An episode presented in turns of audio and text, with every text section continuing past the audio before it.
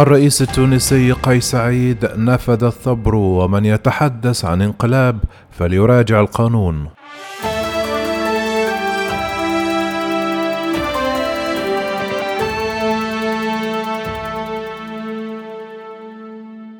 قال الرئيس التونسي قيس سعيد الاثنين أن الأوضاع في البلاد بلغت حدا لم يعد مقبولا.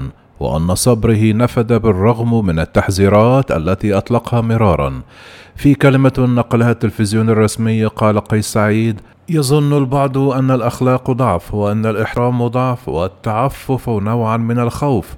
وتواصلت الأوضاع إلى حد لم يعد مقبولا في كل مؤسسات الدولة.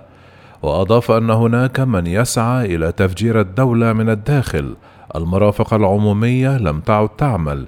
استشرى الفساد صارت اللقاءات تتم مع من هم مطلوبون للعدالة ومع من سرقوا ثروات الشعب التونسي.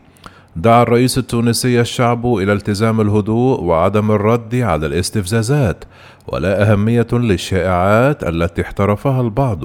لا أريد أن تسيل قطره دم واحدة وهناك القانون وهو يطبق على الجميع.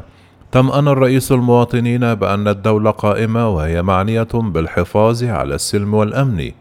وعبر الرئيس عن استعجابه ممن يتحدثون عن انقلاب قائلا من يتحدث عن انقلاب عليه مراجعة دروسه في القانون فقد راعيت كل الإجراءات القانونية وفق الدستور وقال إنه وفقا للدستور والمادة الثمانون منه إنه في حالة وجود خطر داهم فإن على الرئيس اتخاذ ما يلزم من تدابير استثنائية وأكد أن تونس هي في حالة وجود خطر داهم.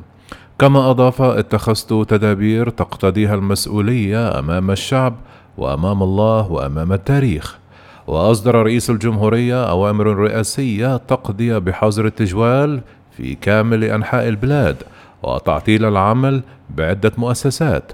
ويقضي الأمر الرئاسي الأول بتعطيل العمل بالإدارات المركزية والمصالح الخارجية والجماعات المحلية.